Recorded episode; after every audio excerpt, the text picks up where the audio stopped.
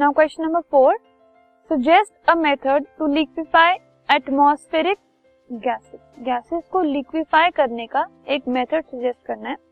तो अगर हम गैसेस को लिक्विफाई कर रहे हैं तो या तो हम टेम्परेचर डिक्रीज कर सकते हैं, या मतलब हम कूल cool कर सकते हैं उनको, या फिर हम प्रेशर इंक्रीज कर सकते हैं मतलब हम उनको कंप्रेस कर सकते हैं। मीनिंग अगर हम एक गैस को लिक्विड में चेंज कर रहे हैं। ठीक है? तो गैस के पार्टिकल्स कुछ ऐसे होते हैं और लिक्विड के पार्टिकल्स कुछ ऐसे होते हैं। ठीक है? तो अगर हमें गैस को लिक्विड में चेंज करना है तो हमें उनके पार्टिकल्स को पास पास लाना होगा।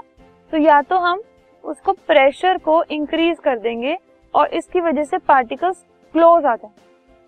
या फिर हम टेम्परेचर को कम कर देंगे जिसकी वजह से पार्टिकल्स क्लोज आ जाएँगे तो टेम्परेचर डिक्रीज मतलब या तो उसको कूल cool किया जाए या प्रेशर इंक्रीज मतलब उसको कंप्रेस किया जाए। इन दोनों में से कोई भी एक मेथड यूज़ करके हम गैसेस को लिक्विड में कन्वर्ट कर सकते हैं लिक्विफाई कर सकते हैं।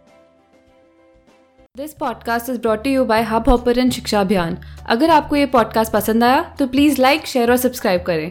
और वीडियो क्लासेस के लिए शिक्षा अभियान के यूट्यूब चैनल पर जाएँ।